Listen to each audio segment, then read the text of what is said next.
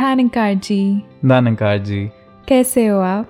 कृपा जी बख्शिश। आप जी कैसे हो? हाउस योर डे आज तो दिन की शुरुआत ही इतनी सुंदर हुई कि सुबह से बहुत ही इलेटेड फील हो रहा है।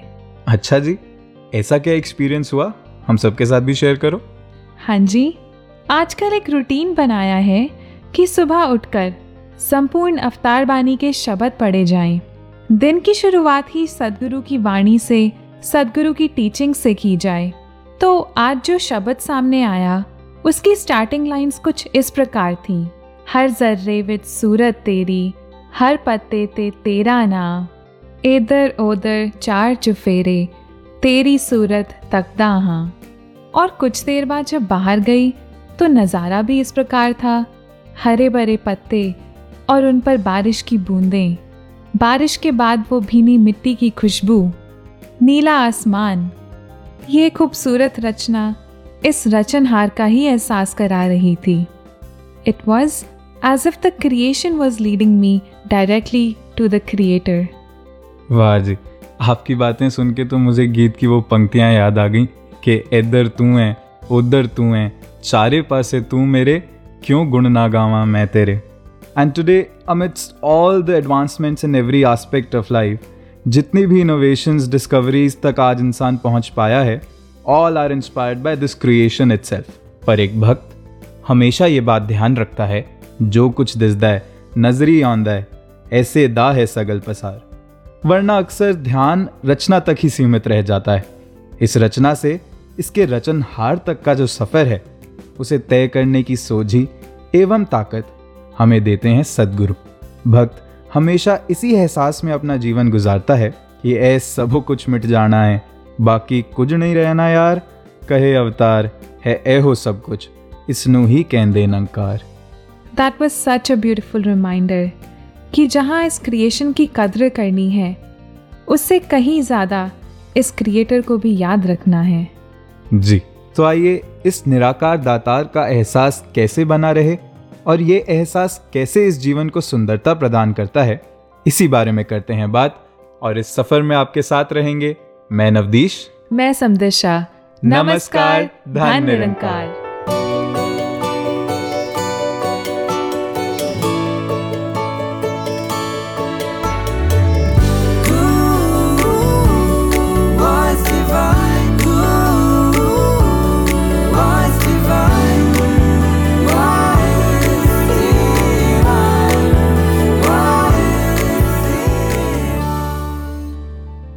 नवदीश जी, जब इस रचनहार की बात कर रहे हैं तो देखा जाता है कि कभी कभी इस परमात्मा की एग्जिस्टेंस पर भी सवाल उठाया जाता है। कितनी आसानी से कह दिया जाता है कि ये है भी या नहीं? संदेशा जी, इस संदर्भ में तो मुझे एक एग्ज़ाम्पल याद आ रहा है, जो कई बार सुनने को मिला। एक घर के दो सदस्य, पिता और बेटा आपस में अक्सर बहस करते रहते। जहाँ बेटा इस प्रभु पिता परमात्मा के गुण गाते ना थकता वहीं पिता परमात्मा के अस्तित्व में ही विश्वास नहीं रखता था। एक दिन, दोनों की बहस इस हद तक पहुँच गई कि पिता नाराज़ होकर बेटे के कमरे से ही बाहर चले गए।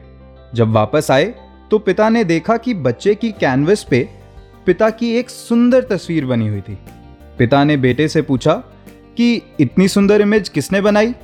बेटे ने आगे से जवाब दिया कि, जी, हवा चली ब्रशेज उड़े, रंग अपने आप बिखर गए। और आपकी एक सुंदर तस्वीर बन गई। पिता ने बेटे से कहा, बेटे, मैं तुम्हारा पिता हूँ। मैं भी जानता हूँ कि ऐसे तस्वीर नहीं बन सकती। सच सच बताओ, ये तस्वीर कैसे बनी?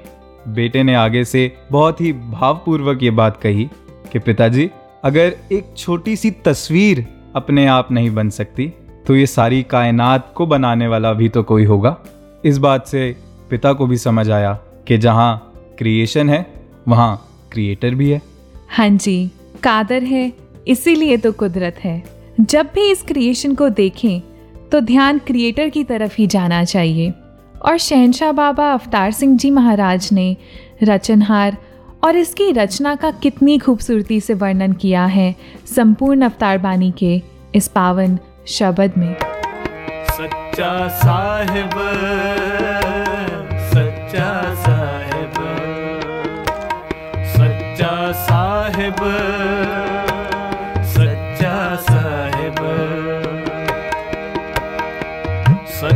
साहिब रात बनाए, मौसम भी तैयार करे। सच्चा साहिब रात बनाए, मौसम भी तैयार करे। सूरज चंद बनाए ए हो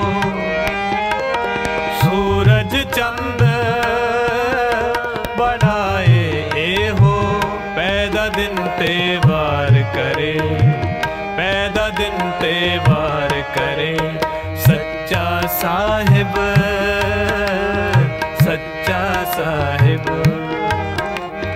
सच्चा साहिब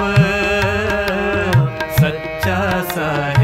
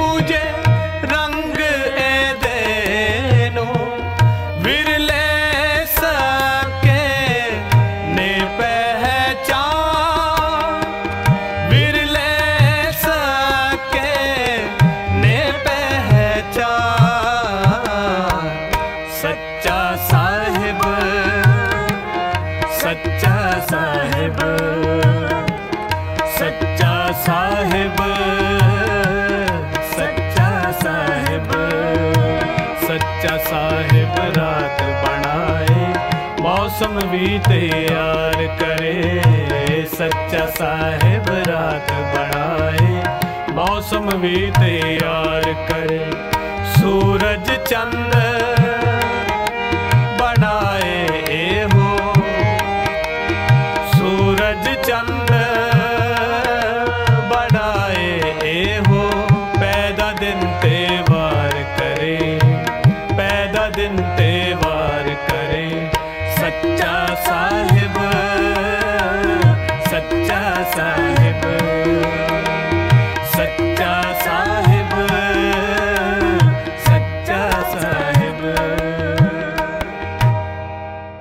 निरंकार की बात कर रहे हैं। पर ये निरंकार परमात्मा मेरी ज़िंदगी में आया कैसे? आज अगर मैं निरंकार को देखकर महसूस कर पाता हूँ और इन्हें अपने अंग संग देख पाता हूँ, ये किसकी बदौलत है? ये किसका रहम करम है? ये कृपा है सदगुरु की। हाँ जी नवदीश जी, ये ज़िंदगी में जो आनंद महसूस हो रहा है, ज़िंदगी सुंदर और सरल सी लगने लगी है। ये सिर्फ़ सदगुरु की कृपा से है। ज्ञान की रोशनी से क्लैरिटी मिल गई है और ज़िंदगी में किसी भी तरीके का भ्रम या डाउट अब रहा नहीं। ज़िंदगी सच के साथ एक ट्रू सेंस में जी पा रही हूँ। सदगुरु किसी भी युग में, किसी भी रूप में आए, संदेश हमेशा सच का ही रहा है। And I feel so blessed कि हम सभी को सदगुरु की छत्र छाया मिलती आ रही है। बंदे को अपनी मंजिल तक जो ले जाता सतगुरु है। कहे हरदेव, मनुष्य तन की कदर सिखाता सतगुरु है। भाग्यशाली हैं हम, जिन पर सदगुरु की कृपा बरसी है।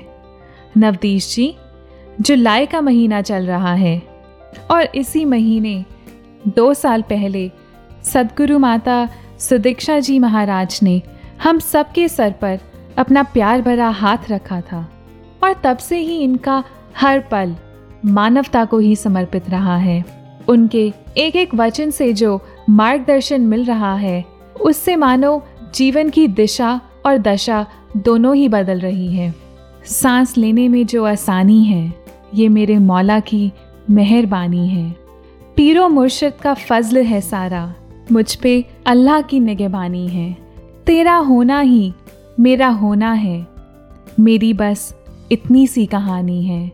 मेरी बस इतनी सी कहानी है। वाह जी। संदिशा जी, जब हमारे जीवन की दिशा और दशा दोनों ही इनके वचनों से सवर्णी है तो आइए फिर सुनते हैं सदगुरु माता सुदीक्षा जी महाराज का ये पावन संदेश।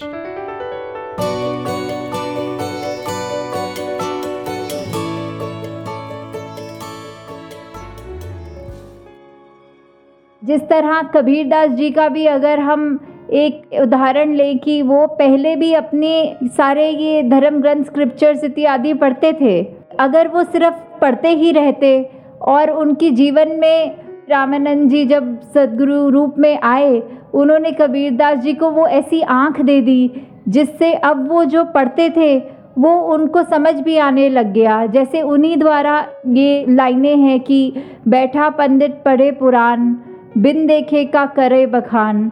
तू कहे कागज़ की लेखी, मैं कहूँ आखन की देखी। सीमित है एक जिसने ये ज्ञान की नज़र नहीं प्राप्त करी, उसके लिए तो वो अक्षर, सिर्फ़ अक्षर तक ही रह जाते हैं।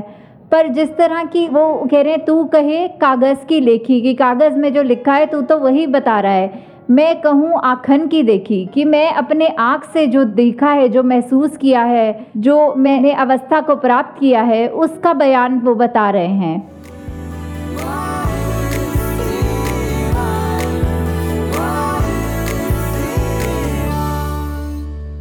समदेशा जी, अभी कुछ दिन पहले when I was talking to some of my friends regarding the ongoing COVID nineteen situation they were quite tensed about what will happen how will we survive this situation, and I was just trying to calm them down. One of them asked कि भाई तू कैसे इतना शांत है? तो नवदीश जी आपने फिर उन्हें क्या जवाब दिया?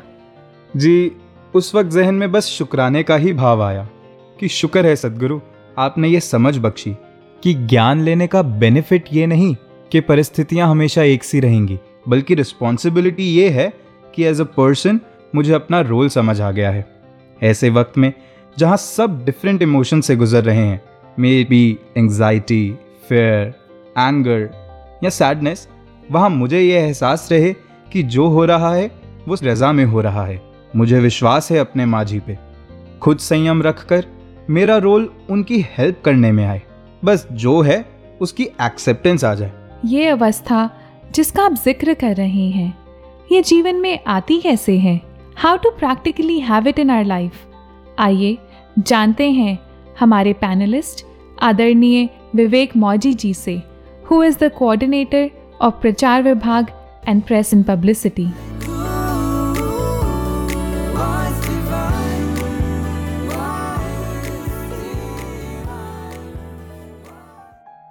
दरअसल ब्रह्म ज्ञान के बाद ही इंसान को इस सच्चाई की समझ आती है। कि मैं शरीर में तो हूँ, लेकिन मैं शरीर नहीं हूँ। मेरी असल पहचान, जो मैं अपने आप को जस्ट शरीर तक सीमित रखे हुए था, जिसके कारण मेरी सोच का दायरा, मेरी समझ का दायरा, या मेरा दृष्टिकोण, मेरा एटीट्यूड ये कहीं ना कहीं इस शारीरिक वृत्तियों के साथ जुड़ा हुआ था। लेकिन जिस वक्त मेरे जीवन में इस निराकार दातार का बोध होता है सतगुरु की कृपा से तो मेरी जो आत्मा जिसके कारण मैं ज़िंदा हूँ। ये चूँकि परमात्मा का अंश है, इसे अपने मूल स्रोत का पता लग जाता है। और जो धर्म ग्रंथों में शास्त्रों में जिस बात का ज़िक्र किया गया है कि आत्मा में दो गुण होते हैं, सत्य भी है, चित्त भी है। सत्य वो है जो कायम दायम रहने वाली है और चित्त यानी जो चेतन है। तो आत्मा सत्य भी है और चित्त भी है, लेकिन परमात्मा सत्य भी है चित्त भी है और आनंद भी है। इसीलिए प्रभु परमात्मा को सच्चिदानंद भी कहा जाता है। हम लोग जनरली क्या होता है कि आनंद का अर्थ दुनियावी शब्दों में या दुनियावी अर्थों में इस तरह से महसूस करके अपनी ज़िंदगी में लागू करते हैं।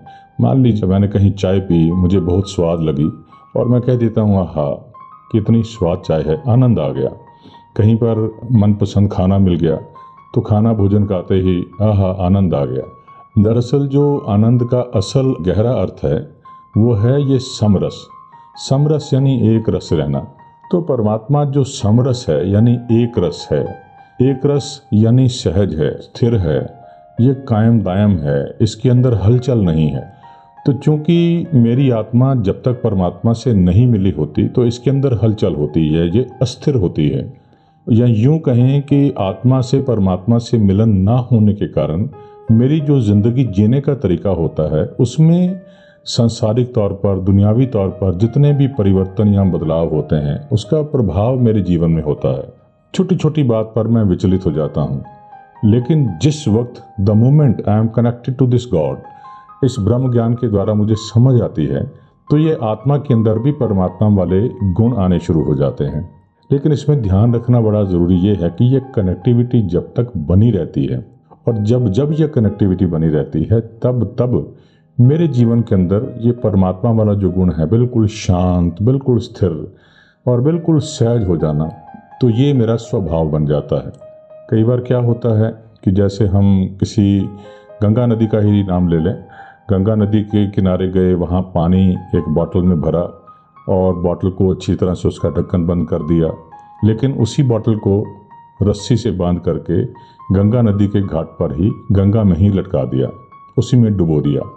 अब पानी बाहर भी गंगा का है, अंदर भी गंगा का है। लेकिन वो बाहर भी सेम अंदर भी वही सेम पानी होते हुए भी वो इकमिक नहीं है, क्योंकि ढक्कन बंद है बॉटल का।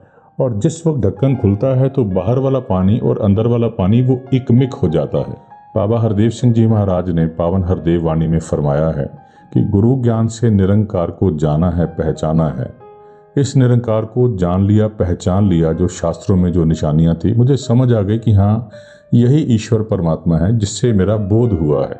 लेकिन बाबा हरदेव सिंह जी महाराज जी ने अगली पंक्ति में जो बख्शिश की है कि टारगेट क्या है, अवस्था कौन सी हासिल करनी थी? वही शांत, वही स्थिर अवस्था हासिल करनी थी, जिसके लिए सच्चे पातशाह ने अगली पंक्ति में कहा है कि इससे इकमिक हो जाना ही असल में इसको पाना है।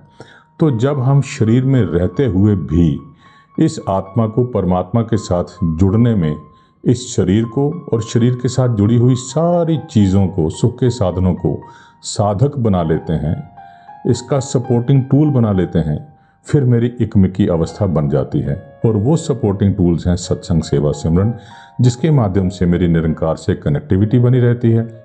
इसके जैसा मेरा स्वभाव धीरे धीरे बनना शुरू हो जाता है। निरंकार स्थिर है मैं भी सहज और स्थिर धीरे धीरे होता चला जाता हूँ। निरंकार अचंचल है। तो मेरे भीतर भी कहीं ना कहीं जो दुनियावी उतार चढ़ाव के कारण जो चंचलता होती है, जो प्रभावित होना होता है, वो फिर उससे मुझे मुक्ति मिल जाती है और मैं सहज में ही इस जीवन के अंदर निरंकार वाले गुणों को अपनाता चला जाता हूँ।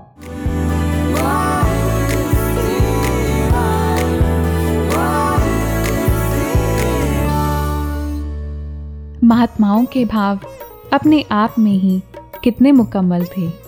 जी बिल्कुल। और उन्होंने बड़े ही सरल शब्दों में इस विषय पर प्रकाश डाला। आइए आगे बढ़ने से पहले सुनते हैं ये मधुर गीत। सतगुरु दीनी ऐसी नज़रिया हर कोई लागे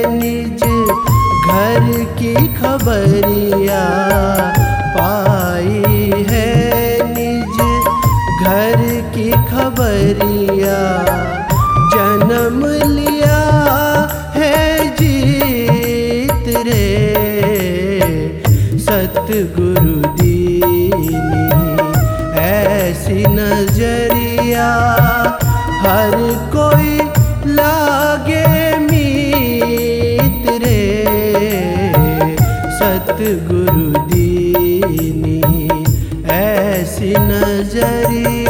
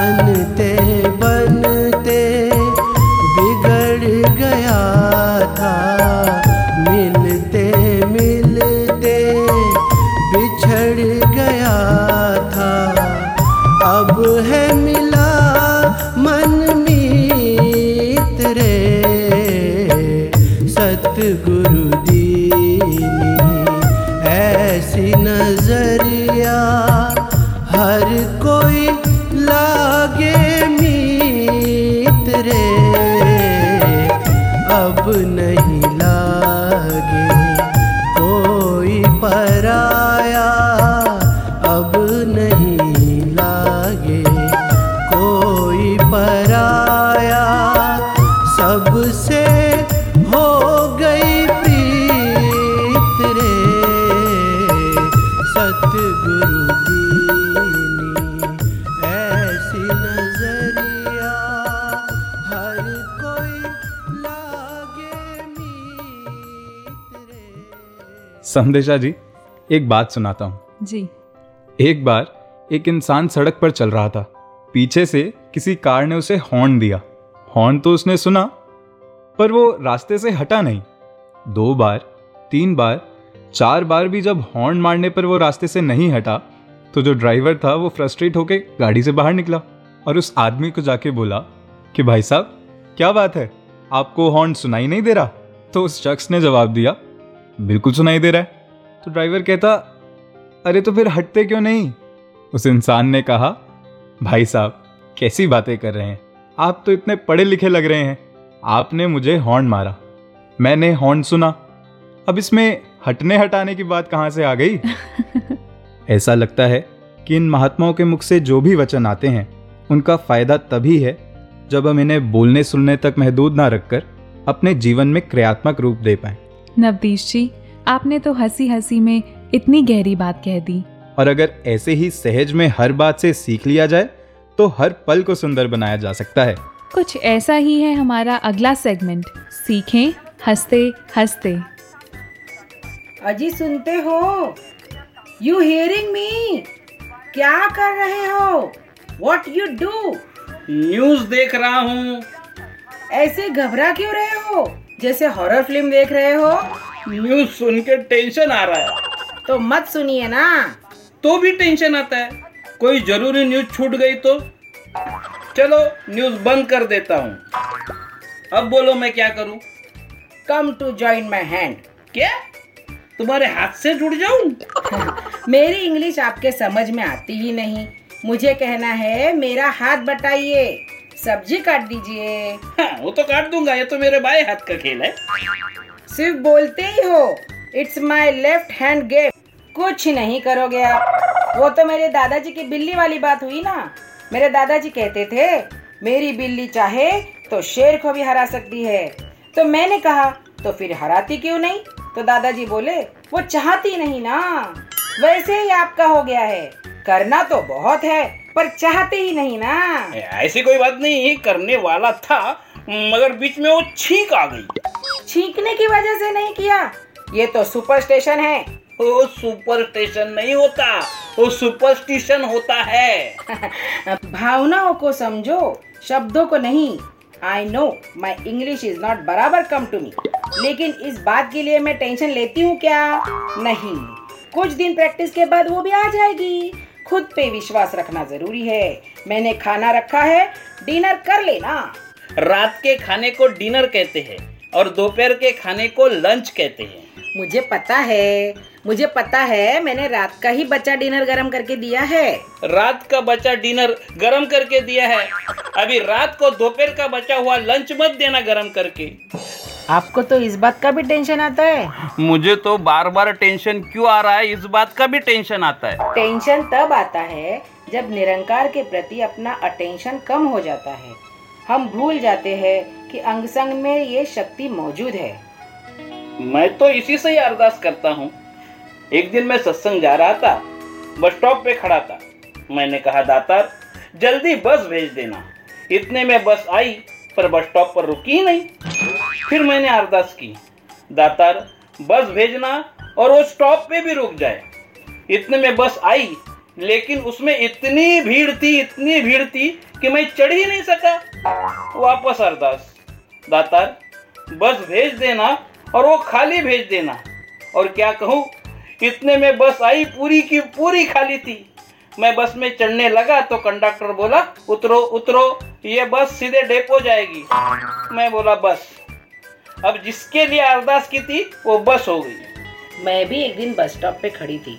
मैंने भी दातार से अरदास की। दातार, सत्संग जाना है, तू ही पहुँचा दे। इतने में महापुरुषों की कार आई। महात्मा जी बोले, बहन जी, सत्संग जाना है ना? हम भी सत्संगी जा रहे हैं। आइए कार में बैठ जाइए। तुम्हारे लिए कारशार आ जाती है। हम ही बेकार है। मांग मांगते वक्त सब कुछ दातार पे छोड़ देना। पता है ना एक महीना सत्संग नहीं मिली तो कितनी बेचैनी बढ़ गई थी। सभी संतों ने अरदास की। दातार हमें किसी भी माध्यम से संतों का संग मिले। ज्ञान की चर्चा हो ताकि मन भटके ना। और माता जी की कृपा हुई।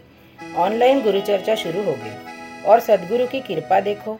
एक मिनट में हम विदाउट वीज़ा लंदन दुबई विदेशों में गुरु चर्चा के माध्यम से पहुँच जाते हैं। वो तो है लेकिन जब खाली बैठ जाता हूँ ना तो टेंशन आ जाता है। यू नो एम्प्टी माइंड सैतान होम ये क्या? खाली दिमाग ही सैतान का घर है। ये तो मैं खुद को समझाता हूँ लेकिन लेकिन ये टेंशन कब जाएगा?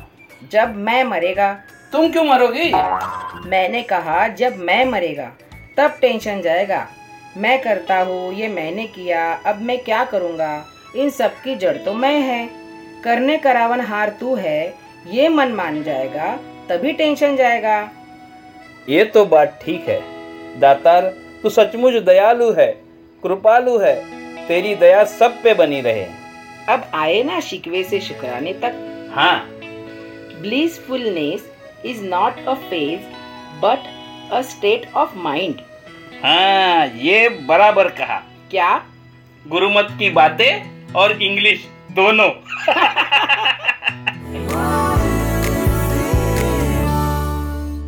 नवदीश जी हमने कितने सुंदर तरीके से ज्ञान के बाद प्राप्त होने वाले इस आनंद के बारे में जाना। और ये भी जाना कि कैसे निरंकार से जुड़ने के बाद ही लाइफ में ये ब्लिसफुल स्टेट अटेन की जा सकती है। एंड आई थिंक ज्ञान लेने के बाद इस ब्लिसफुल स्टेट तक का सफ़र भी इक्वली इंपॉर्टेंट है। बिल्कुल जी। और आपने सफ़र की बात की तो इस सफ़र में पाँच यात्री हमेशा हमारे साथ चलते हैं। काम, क्रोध, लोभ, मोह और अहंकार। ज्ञान लेने से पहले जहाँ ये जीवन में उत्पात मचाते हैं, एक इम्बैलेंस क्रिएट करते हैं, क्योंकि हम इन्हें कंट्रोल कर पाए ये पॉसिबल नहीं, बल्कि ये ही हम पर हावी होते हैं। पर ब्रह्म ज्ञान लेने के बाद, जब विजडम हमारे जीवन में आती है तो फिर शायद हम इन पाँच विकारों का सही इस्तेमाल कर पाते हैं, जो अपने लिए भी कल्याणकारी होता है और दूसरों के लिए भी मददगार सिद्ध होता है। हाँ जी, these emotions and states will come and go, but what is important is that i don't lose my control and continue maintaining my peace.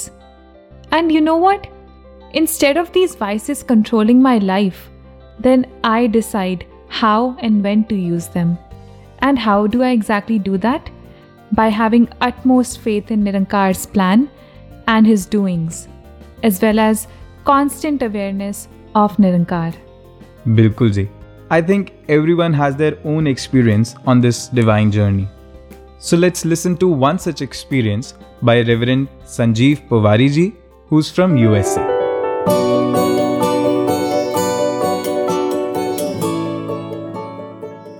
We often hear in Sangat that Gyan Karam mein dhal jaye to jivan ka shingar bane.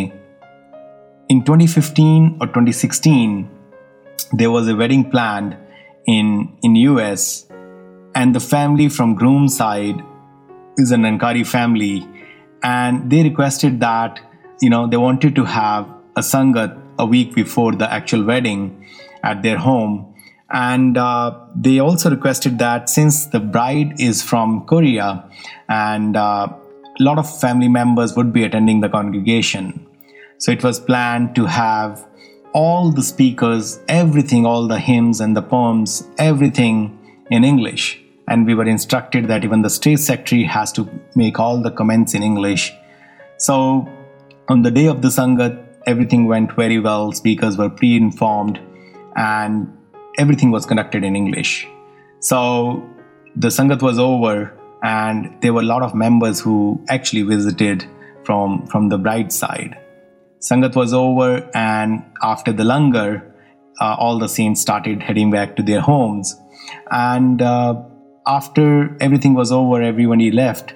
So now only the family members were there from both the sides. So they were having a very informal chat, and uh, you know, the one of the Mahapush from groom side asked bride's brother uh, that how did you like the congregation? Very casually, and he said, "Oh, it was amazing. It was beautiful." So he said, "Oh, really? So tell me something which you heard uh, in Sangat in this congregation."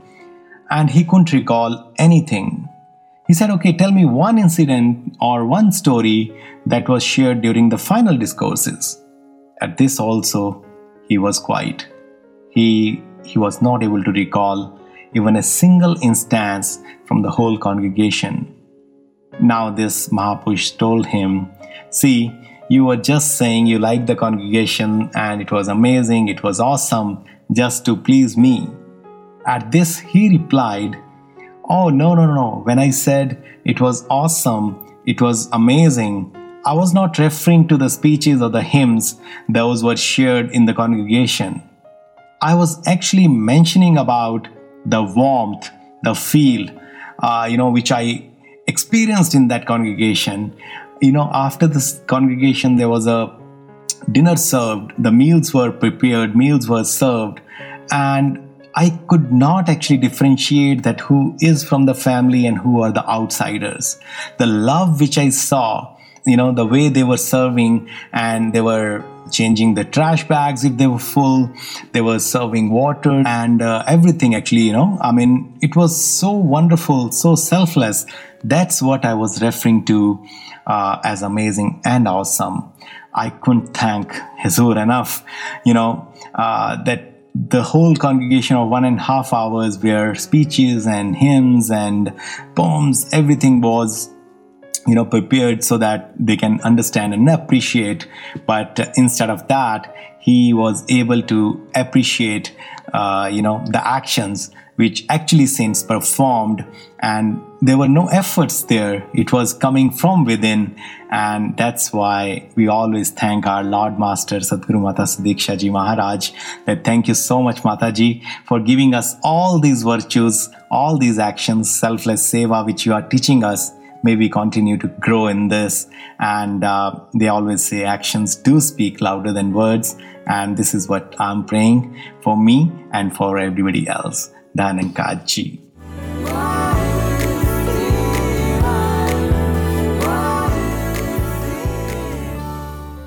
महापुरुषों का experience सुनकर एक coat याद आ रहा है a drop of action is better than an ocean of words Navdish ji ये सिलसिला तो जारी रहेगा पर आगे बढ़ने से पहले आइए सुनते हैं एक मधुर गीत तंग दिल यहाँ रैन खला ताज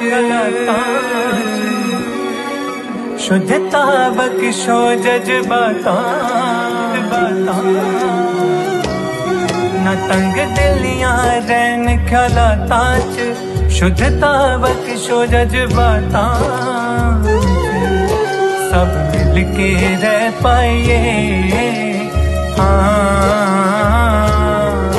सब मिल के रह पाइए मंगिए दीन दयाल। जहाँ बना दे वो विशाल खुशहाल। सोचा बना दे वो विशाल खुशहाल।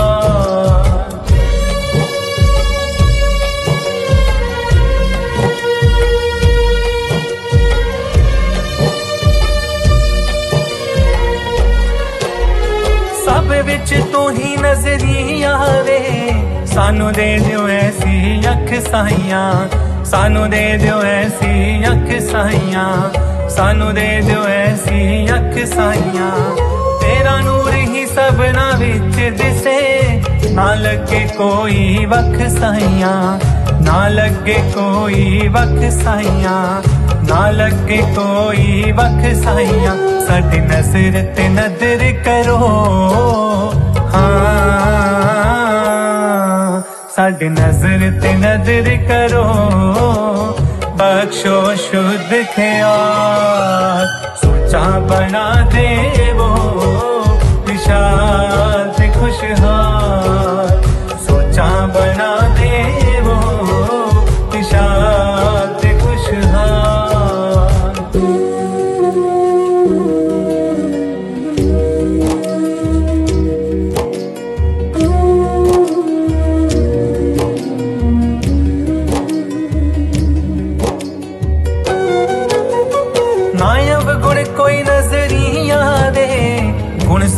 ਦੇ ਤੱਕਦੇ ਜਾਈਏ। ਗੁਣ ਸਭਨਾ ਦੇ ਤੱਕਦੇ ਜਾਈਏ। ਗੁਣ ਸਭਨਾ ਦੇ ਤੱਕਦੇ ਜਾਈਏ। ਮਨ ਹੁਕਮ ਜੋ ਸਾਨੂੰ ਆਵੇ, ਉਸ ਰਾਹ ਉੱਤੇ ਚੱਲਦੇ ਜਾਈਏ। ਉਸ ਰਾਹ ਉੱਤੇ ਚੱਲਦੇ ਜਾਈਏ। ਉਸ ਰਾਹ ਉੱਤੇ ਚੱਲਦੇ ਜਾਈਏ। ਸਤ ਵਚਨੀ ਬਣ ਜਾਈਏ। ਹਾਂ। सत बचनी बन जाइए, न करिए कोई सवाल। सोचा बना दे वो विशाल खुशहाल। सोचा बना दे वो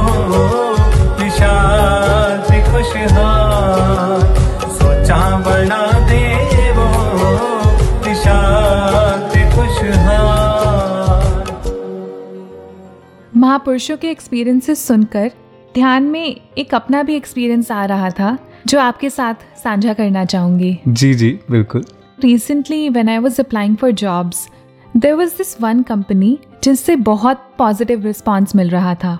जो इंटरव्यूज़ हुए वो भी बहुत सक्सेसफुल हुए। बट इतनी वेट के बाद जब नतीजा आया तो पता चला कि I did not get the job इतनी उम्मीद बन गई थी कि जब ये खबर मिली तो मन बहुत निराश हुआ। मन में सवाल भी उठा कि इतनी मेहनत इतना लगन से इंटरव्यू करने के बाद भी why did I not get the job ऐसा क्यों हुआ? लेकिन उसी समय महापुरुषों ने एक शब्द कहकर मेरा पूरा पर्सपेक्टिव ही चेंज कर दिया। नवदीश जी जानना चाहेंगे वो क्या शब्द था? बिल्कुल बताइए ना।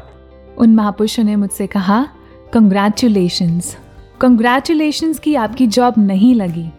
और साथ में ये भी समझाया कि कभी कभी काम का ना होना भी काम का होना होता है। क्योंकि अगर करने कराने वाला सिर्फ़ निरंकार प्रभु पिता परमात्मा है तो ऐसा कैसे कि इसके विधान में कुछ गलत हो? ये सोच आते ही मन में शुक्र ही निकला कि थैंक यू निरंकार, आपने जो कुछ भी किया, इससे बेटर मेरे लिए और कुछ हो ही नहीं सकता। और ऐसी बात नहीं है कि the interview process went in vain I became more resilient more confident and learn a lot about myself as a result and आगे चलकर, इन्हीं क्वालिटीज़ की वजह से I got hired for an even better job वाह जी, इतना विश्वास, ऐसा सरेंडर सच में, ये अवस्था सिर्फ़ निरंकार से जुड़कर ही जीवन में बन पाती है। पर निरंकार से जुड़ा तो तब जाए ना, जब इसे जानने की इच्छा हो, वो लगन हो और इसे पाया जा सकता है इस बात का प्रमाण हमारे स्वर्णिम इतिहास में अनेकों जगह दर्ज है जो सच्चे मन से पुकारता है परमात्मा को पाने की इच्छा रखता है वो इसे पा भी लेता है जैसे तिल में तेल है ज्यो चकमक में आग तेरा साईं तुझ में है तू जाग सके तो जाग Exactly. Sandisha ji I feel every soul is potentially divine. And when the soul is ready, Master arrives. इसी पोटेंशियल की बात हर युग में हर संत महात्मा सदगुरु ने की है तो आइए जुड़ते हैं बाबा हरदेव सिंह जी महाराज के ऐसे ही एक पावन संदेश के साथ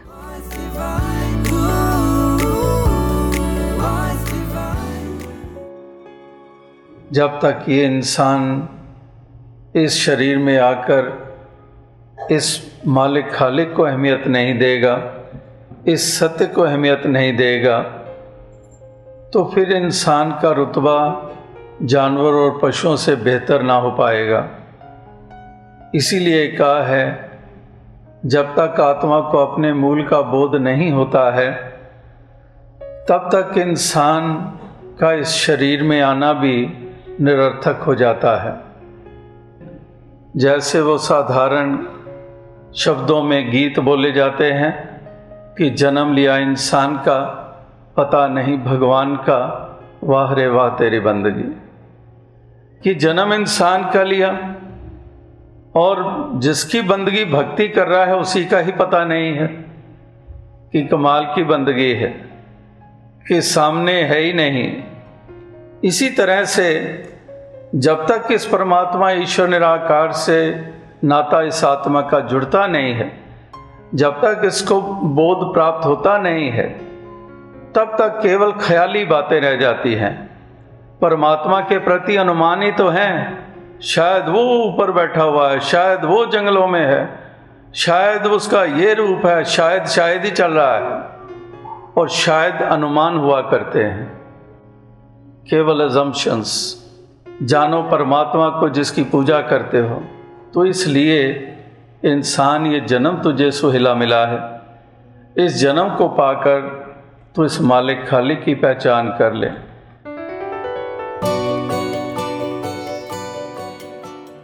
समय कैसे बीत गया पता ही नहीं चला ना संदेशा जी हाँ जी बहुत आनंद आया आज की इस डिस्कशन में। जी मैं एक और थॉट शेयर करना चाहूँगा अपने श्रोताओं से।